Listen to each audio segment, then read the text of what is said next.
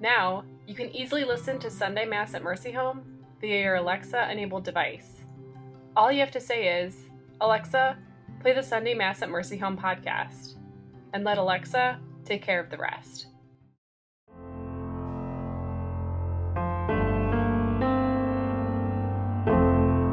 Spiritual nourishment when you need it most.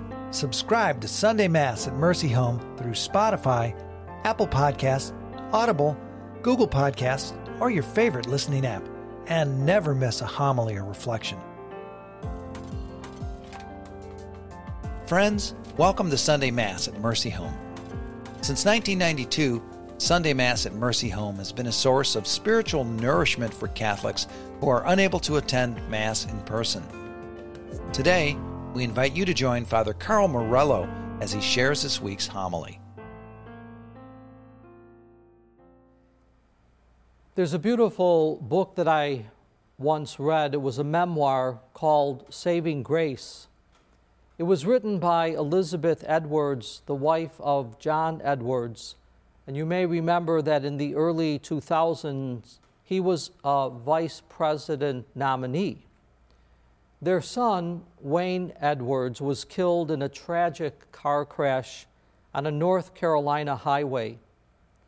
And in her memoir, Saving Grace, Elizabeth recalls the anguish of confronting every mother's darkest fear.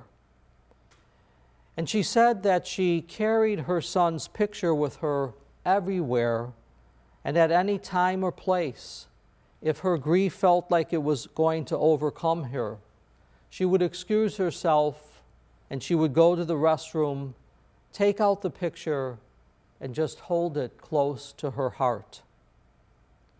Now, when she was at public events and she would do that in the restroom, there were others that would also be in the restroom. And she remembers and recalls how she would show them her son's picture and tell them about her son. She said, You could imagine that many people felt awkward. She said, You could just feel that awkwardness. And then she would tell them how much it meant that they just listened. And after she felt composed, she would return to whatever function she was at.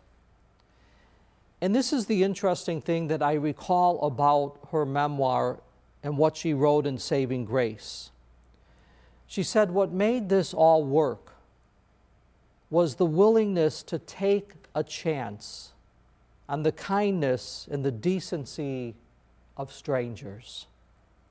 No one ever ran out of the restroom, she says. They always listened.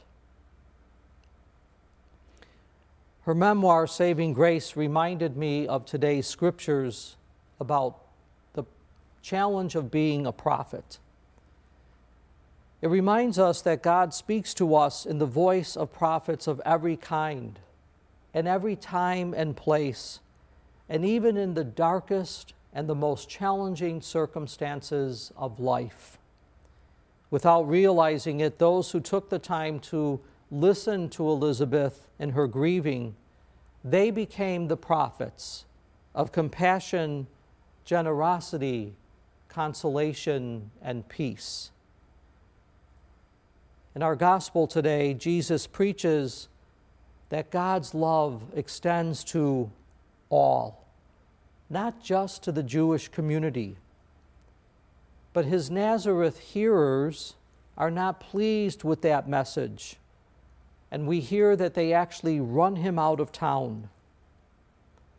Today, what I'd ask us to consider is how are we being challenged to be prophets in the circumstances in our lives today? How are we being called to be prophets that show through our love and our compassion and our care the dignity that each and every one of us possess as the children of God?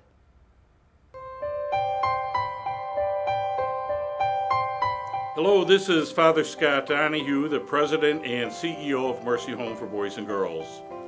To learn more about our mission of God's mercy and the young people in our care, please subscribe to our email newsletter by visiting www.mercyhome.org slash listen.